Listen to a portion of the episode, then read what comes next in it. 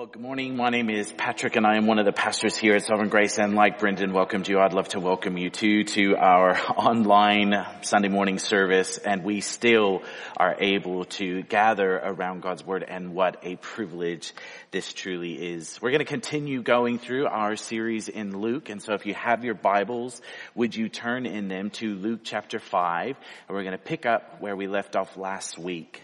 We're going to start Luke 5 chapter 1 and read all the way to verse 11 and then I'm going to pray.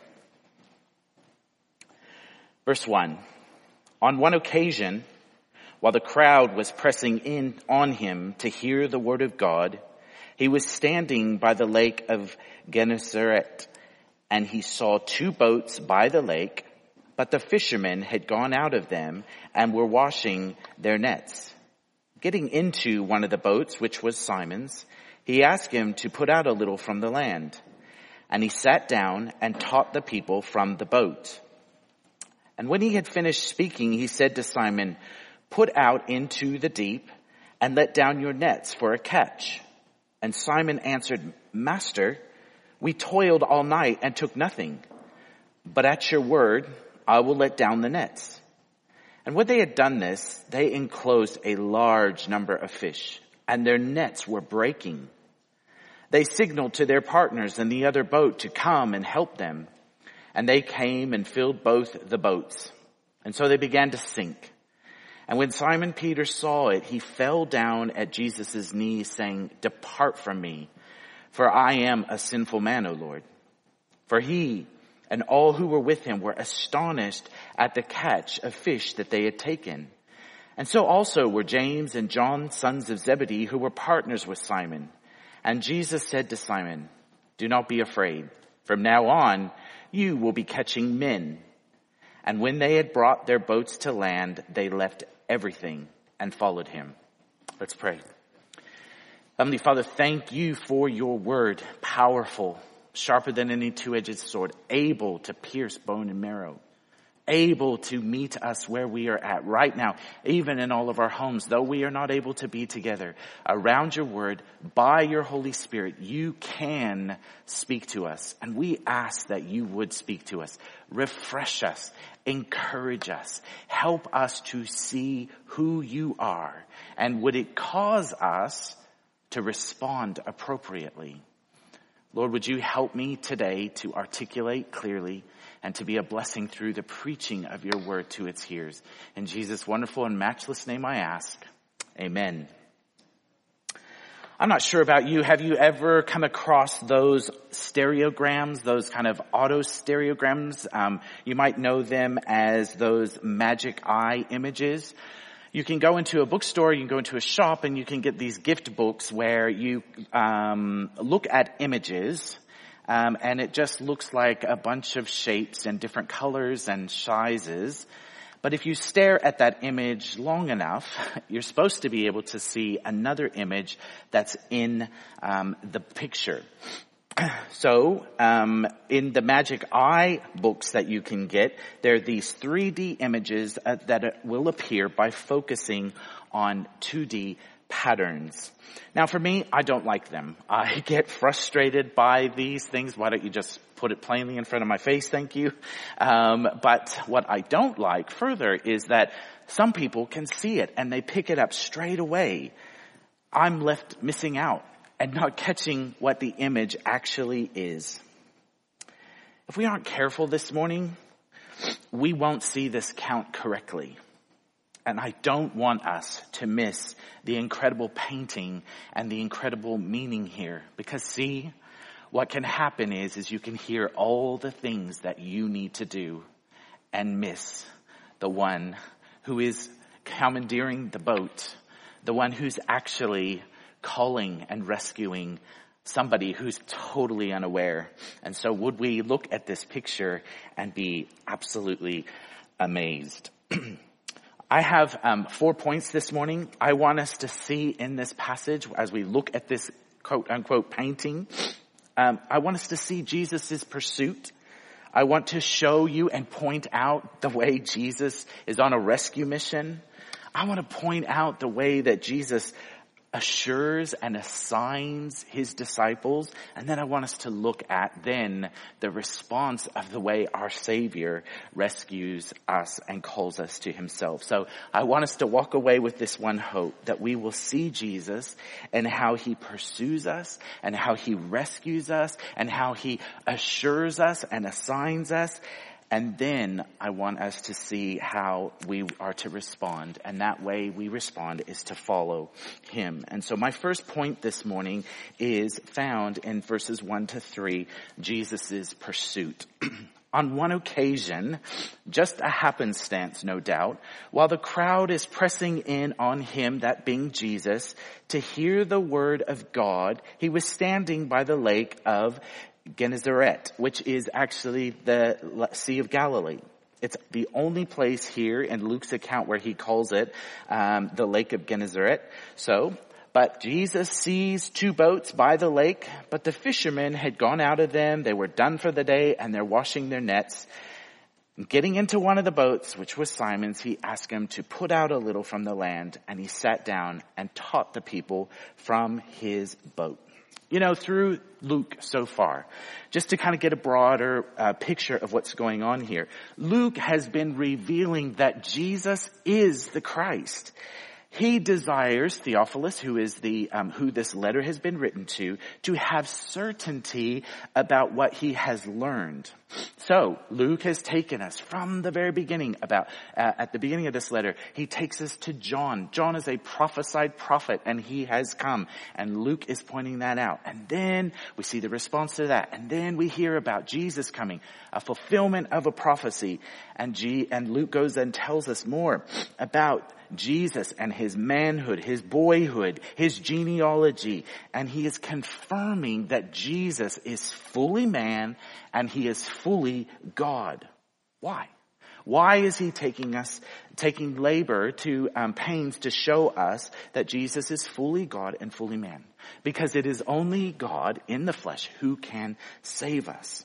You know, something in this piece of art that I wouldn't want you to miss is that Jesus is the savior of the world and yet he is God as well. And so here we have Jesus in the flesh on his rescue mission. Jesus has come to preach the good news we heard, we heard about last week in John chapter 4, and he is about fulfilling his father's will, and he's calling disciples to himself. He's actually pursuing them, he is actually rescuing them, and he assures them and assigns them with a task. But here, on the banks of the Sea of Galilee, Luke wants us to pause so many things the Lord has done in his ministry. But why has Luke chosen to stop here? There is a reason.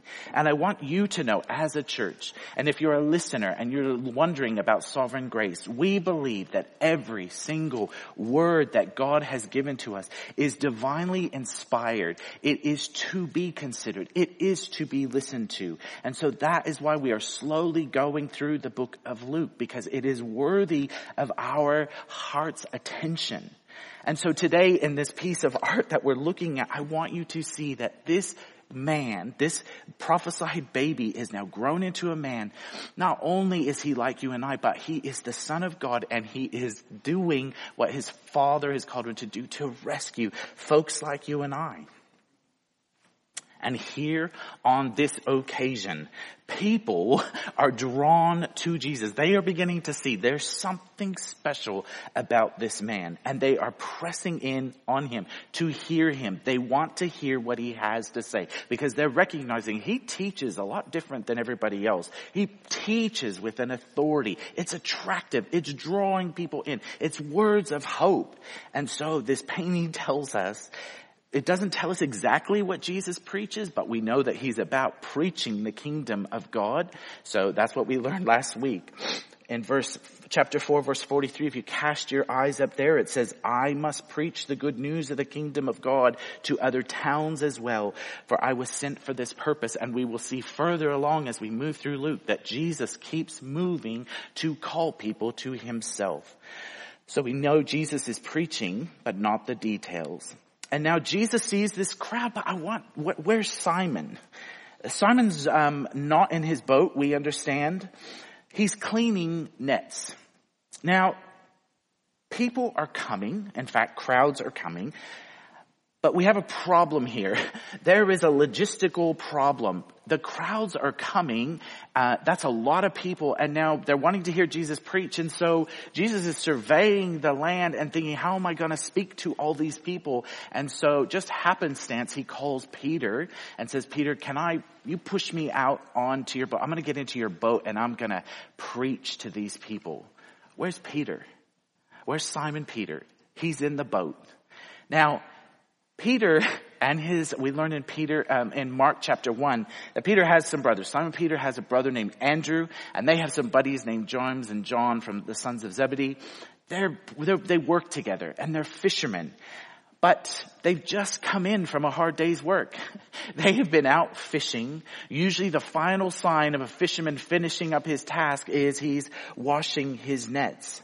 But now Jesus is asking Simon to put out a little from the land. Picture these guys doing some backbreaking work, tired, ready for bed, and now Jesus wants to use their boat, as a pulpit to speak to this crowd. What may seem as just a happenstance here, friends, I don't want you to miss it. Jesus is actually pursuing on this ordinary occasion, monotony is broken.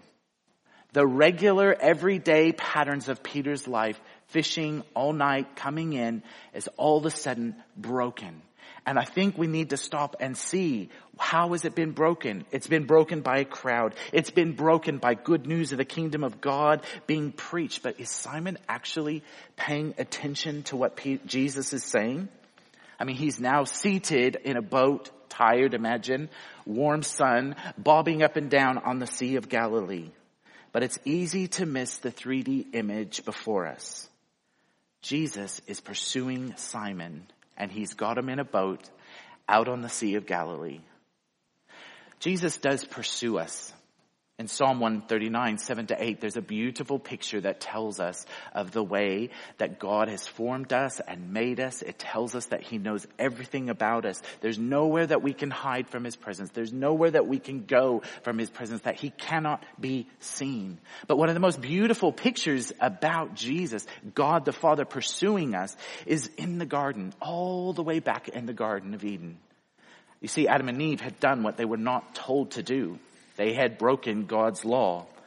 There, in the perfection of the garden, God comes walking in the cool of the night and says to the man in Genesis chapter 3 verse 9, but the Lord called man and said to him, where are you? Jesus pursues us. And here I think he is pursuing Simon. What an amazing uh, uh, picture that comes forward as we look at this image as we look at this painting. But not only is Jesus pursuing, he is going to rescue, um, rescue us.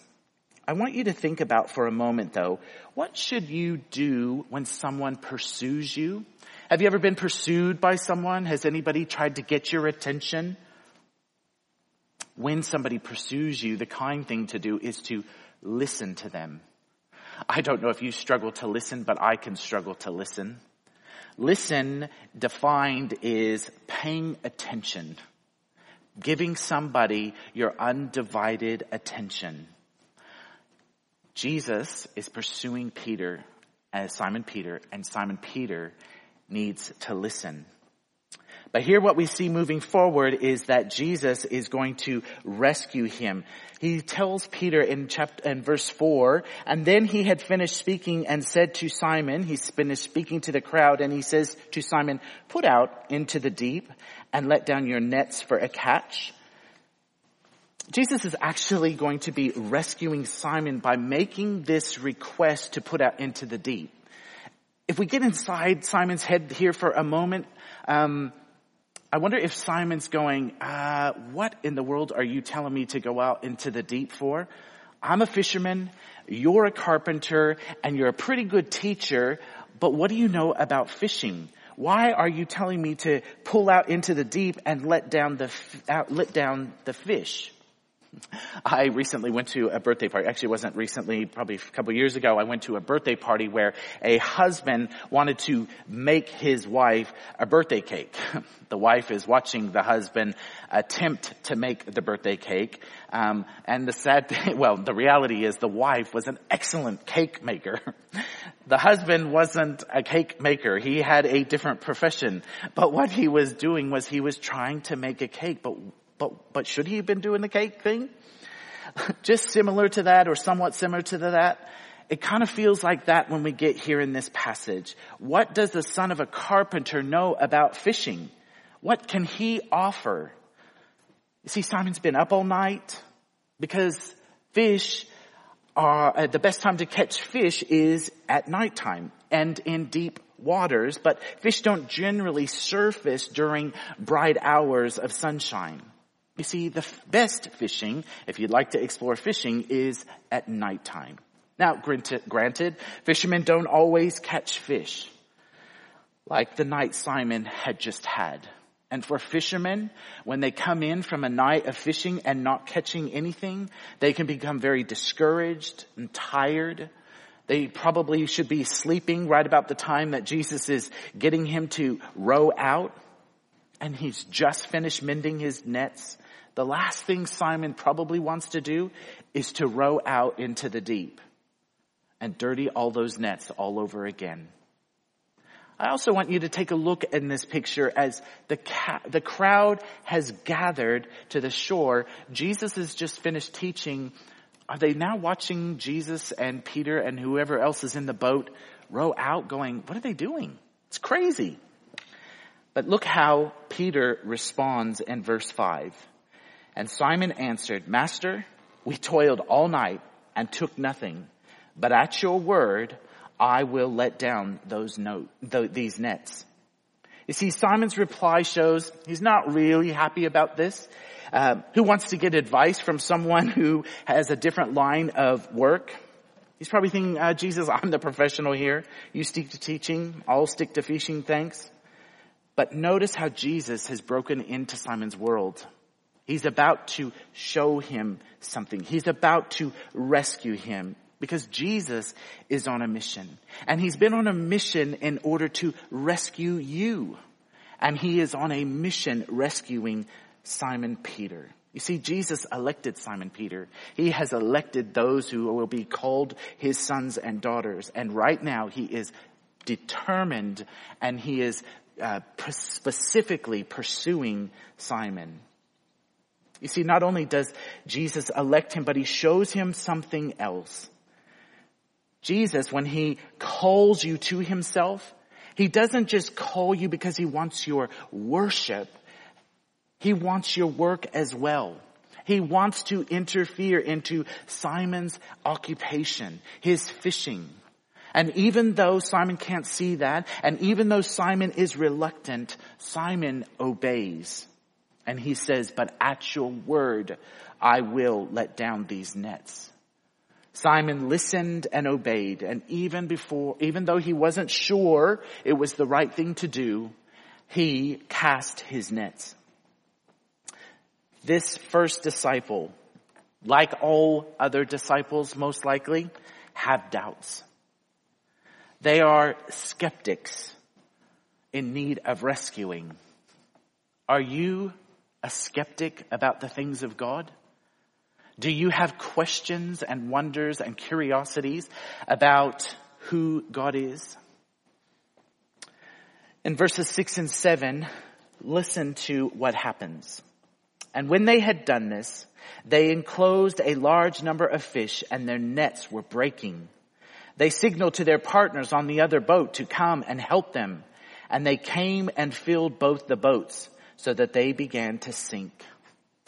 I think what happens to Simon Peter is what Luke will, have, uh, will hopes will happen to all of us who read his gospel. That all would start knowing Jesus for sure. Trusting in Jesus' word. You see, it took a miracle for Simon and his mates to know Jesus for sure. But first though, they had to let down their nets. What did they get? They got a catch of a lifetime, but oh so much more. Imagine what this must have looked like from the shore. People are watching, remember? They could probably see that the boat was in trouble and see the, the splashing waters about. And then the boat begins to sink, the account tells us. And then another boat starts rowing out to help them. These aren't small boats. They're about 8.2 meters long and 2.3 meters wide. They are big boats and fish are filling those boats. Picture the, the scene struggling to pull the nets in and then having the boat begin to sink. It's intense. It is also the thing that fishermen would dream of.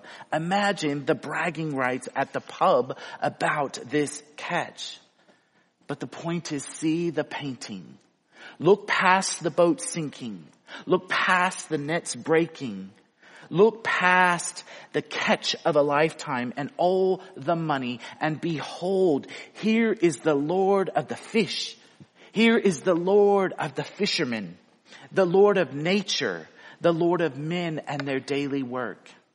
I was reading one commentary this week, um, this week as I was studying and he took us all the way back to the Exodus where the flies and the gnats and the frogs, he rules and control, controls them all. This is a miraculous catch. And at the word of Jesus, the fish obey. Behold, it is another miracle that is performed by the power of his mighty word. Oh friend, do you behold his mighty word? Simon lowered his nets and at his word, they're filled to breaking. What does this tell us? It encourages us and points us to taking Jesus at his word. So many of us are tempted to think, ah, I don't need to, I don't need that. That's just an opinion. Some of us have accepted the word and we forget about it. We forget and move on as if God doesn't speak to us. If you are ignoring God's word, I would plead with you to heed his word. If you are forgetting his word and living independently, thinking you've got this, I would encourage you, don't do that. Tend to his word because he speaks to us. Simon is learning to take Jesus at his word. We can learn to take Jesus at his word. And now we're about to see something in this painting. Simon's going to get rescued out on the Sea of Galilee. Look with me at verse 8. But when Simon Peter saw these fish flopping in and the, no, the nets breaking, he fell down at Jesus' knees saying, depart from me, for I am a sinful man, O Lord. So with the boat sinking, nets breaking, fish flopping all over, this miraculous catch leads Simon to see himself as he truly is. And he needs rescuing. In fact, Simon, this passage tells us, Luke wants us to see the response. Simon falls down then and there on his knees and confesses that he is a sinner. Suddenly, in Jesus' presence, he realizes that he is so unworthy that he is not even fit to ride in the same boat as Jesus. One commentator writes, this miracle spoke to Peter in a very special manner. For he was a fisherman by trade and knew how humanly impossible it was to catch fish successfully in the lake in the early morning hours. The Lord's revelation of power in the field of Peter's own particular calling, the trade of a fisherman, consequently made a very powerful impression on him. And that is why it was precisely after this event that he fell down before the Savior with an overwhelming sense of his superhuman divine glory and a deep realization of his own utter sinfulness. See, earlier, Simon had called Jesus master. Upon witnessing Jesus' divine majesty, he now calls him Lord. Simon is aware that he is in the presence of someone perfectly holy and he is not. So he falls on his knees and he confesses his sinful nature. I have a question for you. When you go out into nature, when you get into a situation where you are so overwhelmed, do you begin to see yourself as you really are? Have you come as you hear God's word to realize who you really are in all of your sin? When we see ourselves re, as we really are, we see Jesus as he really is. Let me say that again. We see ourselves as we really are by seeing Jesus as he really is in all of his power and in all of his majesty. It's what happened in, to Job when Job is confessing at the end of his book. He's confessing and repentance and he uh, repents in ash and dust because he sees God's glory and recognizes who he is. He's small in comparison to almighty, powerful God. It's what happened to Isaiah when he, and he has that vision of the, the, the, the temple and, and God in his majesty sitting on his throne and that robe filling the room and, and then he's aware of woe is me, my unclean lips, my eyes have seen the glory of the Lord. It happened to Peter out on the Sea of Galilee. He's seeing the glory of the Lord and he falls down in reverence. This is a great turning point for each and every follower of Jesus. Eventually every disciple of Jesus who is rescued will respond in the same way that Simon does and says, I am a sinful man or woman or boy or girl. I am. Behold the rescuing mission of Jesus. In his kindness, he shows us who we are and who he is, but he's there to rescue us. Will you accept his rescuing? When we see Jesus as he truly is, we see ourselves as we truly are. And it turns us, it can turn us to Jesus. He and only he my friends, has made the sacrifices for our iniquities, for our sins, for our um, uh, offenses against Almighty God. And then He's taken away all of our sin. And it's only He and only He who can forgive sins, which we will understand more through the big book of Luke. But He and only He can give life. He and only He can give us our lives back and put our lives back together. I don't know if you realize that we, when we disobey God, we are, when we reject God, we are termed sinners. We are turning our back on Him. And there is a rescuer and His name is Jesus. And He helps us see that there is a better way and he offers us hope. So run to him and be rescued. But after you, uh, he rescues us, he assures and he assigns. Do you tend to think, well, that sounds really great. I would love to be rescued and I recognize that I am a sinner and I have, don't know the ways of God and I'm not even quite sure what you're talking about. But I wonder to think, I wonder if you think about it, well, you know what? I don't know if I'm actually even good enough or what I actually need to do in order to be saved. When you see yourself in light of Jesus though, you might have a propensity or a temptation to run away. But I think today through God's words, you will see that you aren't the first person who ever wanted to run away when they encountered God and His greatness and His majesty. You see Simon in verse 8 says, but then Simon Peter saw and fell on, down at his feet saying, depart from me, um, for I am a sinful man. Peter, uh, Simon Peter wants to get away from the Lord because he's uncomfortable. But if you're new to the Bible, Simon is quite a refreshing character for us. Many of us can relate to him. Um, for those of us that do know Simon, isn't this just like him, kind of jumping to the wrong conclusion about Jesus? Because when he sees that he's a, sin, a, sinner, he decides, look, I can't have anything to do with you, Jesus. I, I, I couldn't be in a relationship with you.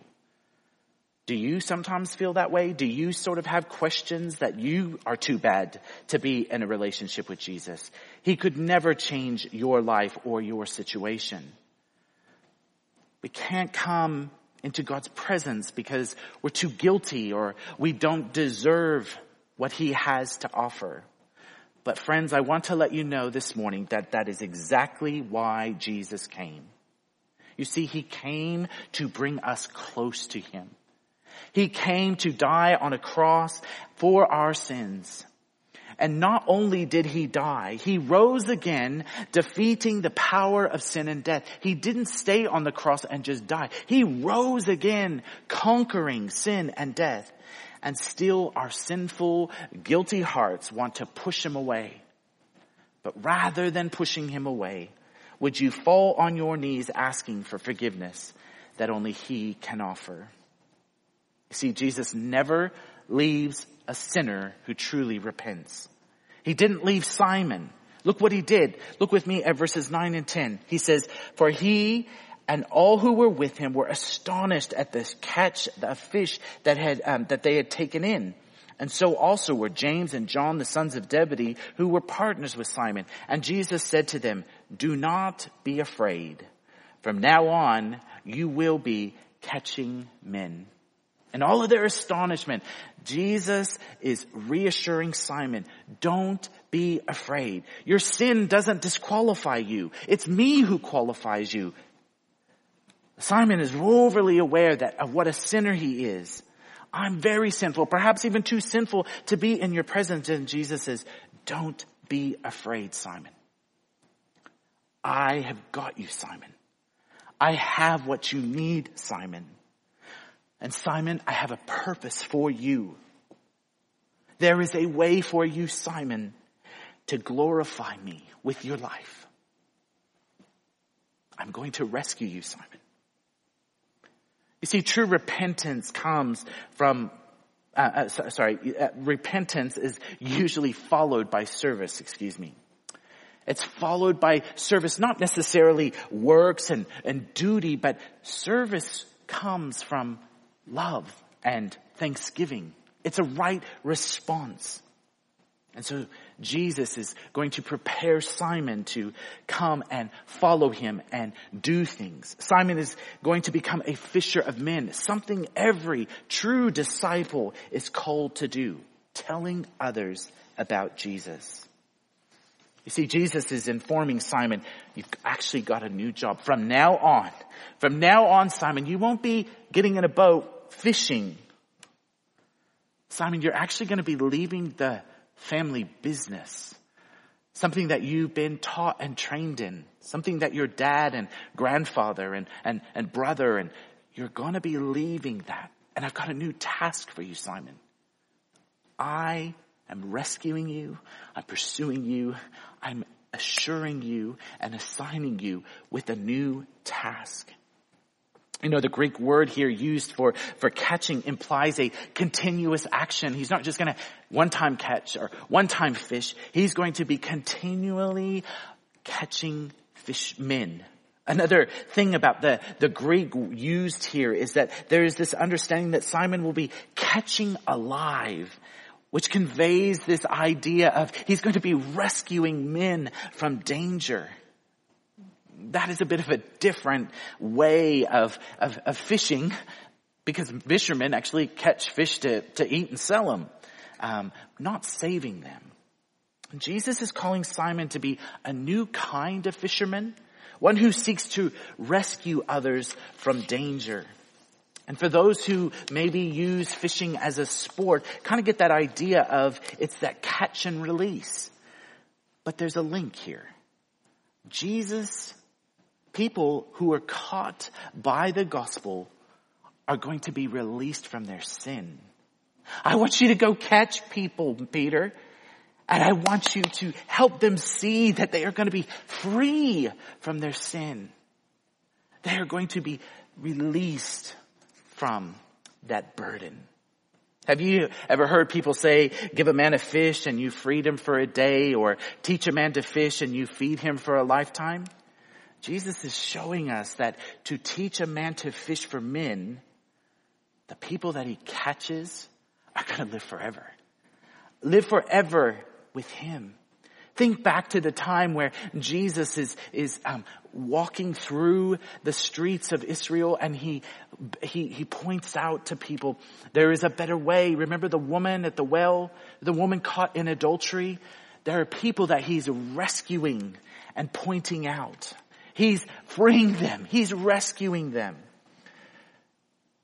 And Simon is going to excel in this new role that he's given. He's going to go on to preach repentance and faith and he's going to be hauling in boatloads of believers. And if you want to follow me up on that, read through the book of Acts.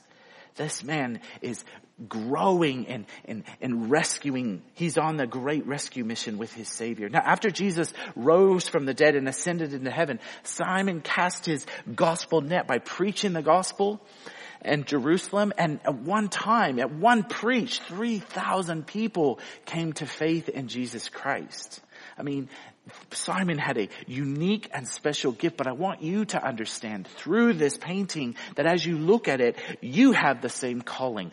I have the same calling. It's for all who follow Jesus that we have a new assignment, and that is to fish for men, to catch them alive and help them see that they're released from their sins. Oh my, wasn't this good news? Now, I wonder though, are you ever tempted to believe that evangelism is just not my gift?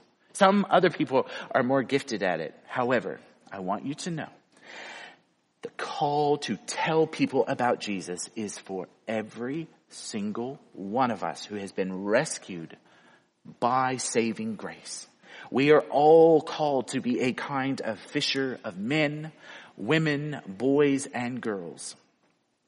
Did you know that evangelism is, I don't want to take this too far, but evangelism is a lot like fishing, being a fisherman. Because a fisherman never knows what he's going to catch, right? I mean, Peter and Andrew and James and John, it sounds like the night before, they didn't catch anything and they're professionals. The catch is up to the sovereignty of God, my friend. But here's the thing. If a fisherman refuses to drag their nets, they're never going to catch anything at all. Are you casting a net?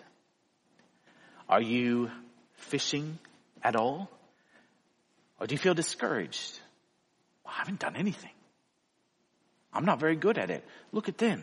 Look at Brendan. He's always bringing them in. Look at others. They're, they're better at it than I am. But it's not an excuse. If a fisherman refuses to drag his net, he'll never catch anything.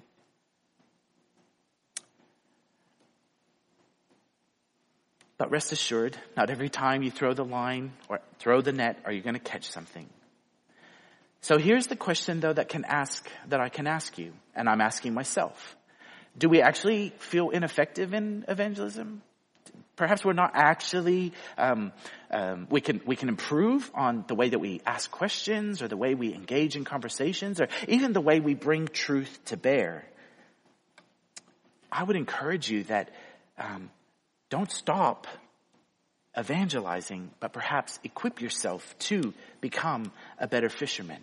Invite others to, to help you.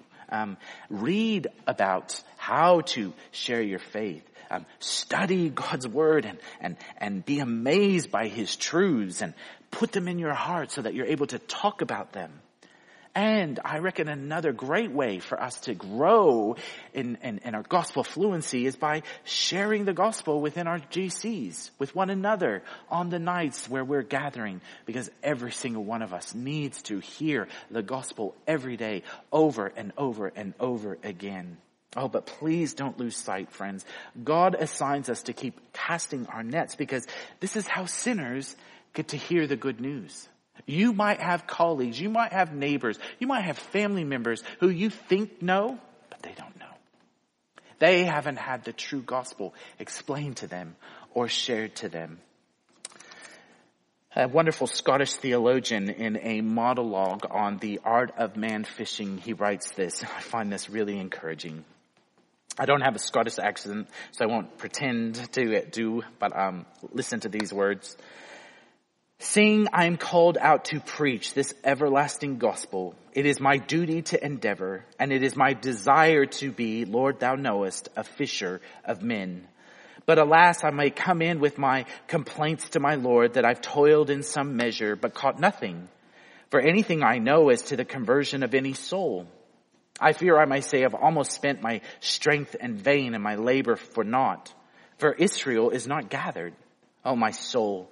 What may be the cause of this? Why does a preaching so, why does my preaching so little good? No doubt part of the blame lies on myself and a great part of it too. But who can give help in this case but the Lord himself? And how can I expect it from him but by prayer and faith in the promises and consulting his word where I, I may by his spirit shining on my heart shine, O sun of righteousness. Learn how to carry and what to do to the end of the gospel preached by me may not be unsuccessful. Therefore did my heart cry out after Christ this day, and my soul was moved when I read that sweet promise of Christ, follow me, and I will make you fishers of men, directed to those who would follow him. What the Lord does with our witness, brothers and sisters, is his business. But our business is to be fishers of men. Oh, stay silent no longer in your homes and in your workplaces and in your neighborhoods and in your sporting clubs. Cast that net and may the Spirit of God fill those nets. All the while looking to Him who calls. And let's see what happens when the net is cast. My last point is Simon's response to Jesus. Look with me at verse 11. And when they had brought their boats to land, they left everything and followed him. To be honest, this is one of the most dramatic moments in all of Luke's gospel. Because you see, Simon and his friends, they had, they were familiar with Jesus. They'd listened to him before. They'd watched him a bit. They were even following him a little bit. But they hadn't come to that saving, rescuing, assuring and assigning point where they were going to become fishers of men and respond to him. But here, this is where Luke brings our gaze to the Sea of Galilee, the first disciple. Jesus called to himself. He called, they answered, leaving everything behind. Think about that for a moment, my friends. Peter, Simon Peter, and his friends are going to leave everything behind. That's job, family, business. How are you going to go tell mom and dad that? He's going to leave his old sins behind, who he once was. He's not going to carry that with him. Who he once was is now gone. He's going to leave safety and security behind for what else does he know? And they left their right to call their lives their own. Have you left everything to him to direct you in whatever way he wants? When he rescues you and saves you, that our response would be, Oh Lord, here, I will follow you and I will make fishers of men. And so as we close, I have a few questions for you to consider. Have you sensed the Lord pursuing you? Then I would encourage you, keep listening to Him. Stop and listen to His word. Give Him your attention because He is pursuing you even now if you do not know Him. Has He rescued you once? And do you know what? He's rescued you and now you think, do you know what? I actually haven't lived the way that he wants me to and I need re-rescuing. Can I tell you something? When you put your faith and trust in Jesus Christ as your Lord and Savior, your name is written in the Lamb's Book of Life. You are justified.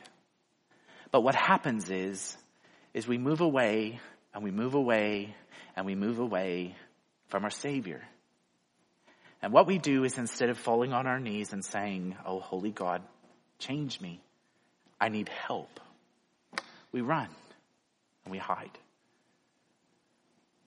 That process is called sanctification. You are being made into his image. Flee from him no longer and run to him. He rescues today. And leave all that junk behind you. He has a new plan and a purpose for his followers. Has he rescued you once and you don't think he'll rescue you again? I think he will. In fact, I know he will. And I wonder too then when you consider this assignment, listen to his assurance. Do not be afraid. If you feel inadequate in carrying out your assignment, ask for help. That's what we're here for. Your brothers and sisters in Christ are with you in this. So, if you're here today and you are not, or if you're listening today online and you're not following Jesus, the right response then is to answer his call. All of us sense that we have a purpose in life or a meaning for life, but that's found in Jesus. So make him your Lord like Simon did. Do it today. Trust in his word. Trust his word. And if you need to talk to somebody, talk to somebody about it. Um, I think you can message us in after this, after the message for the rest of us, if this is a um, familiar story, Jesus is your Lord and Savior. You know Him and you are on mission. I would just encourage you keep casting that net, re- never forgetting that it is Him who feels the net. This is an amazing picture about Jesus and who He is. I want to share something with you that's probably um, a little bit unusual, but you know the practice of preaching is a very, very um, wonderful gift. This morning, I woke up at four o'clock in the morning with this sense from the Holy Spirit, change what you've written. Because the focus is sometimes in a picture.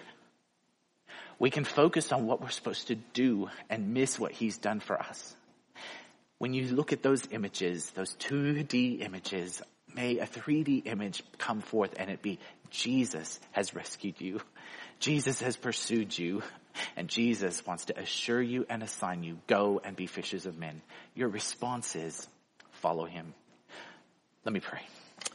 Gracious Heavenly Father, I want to thank you so much for your word. It's living and it's active. It is sharper than any two-edged sword.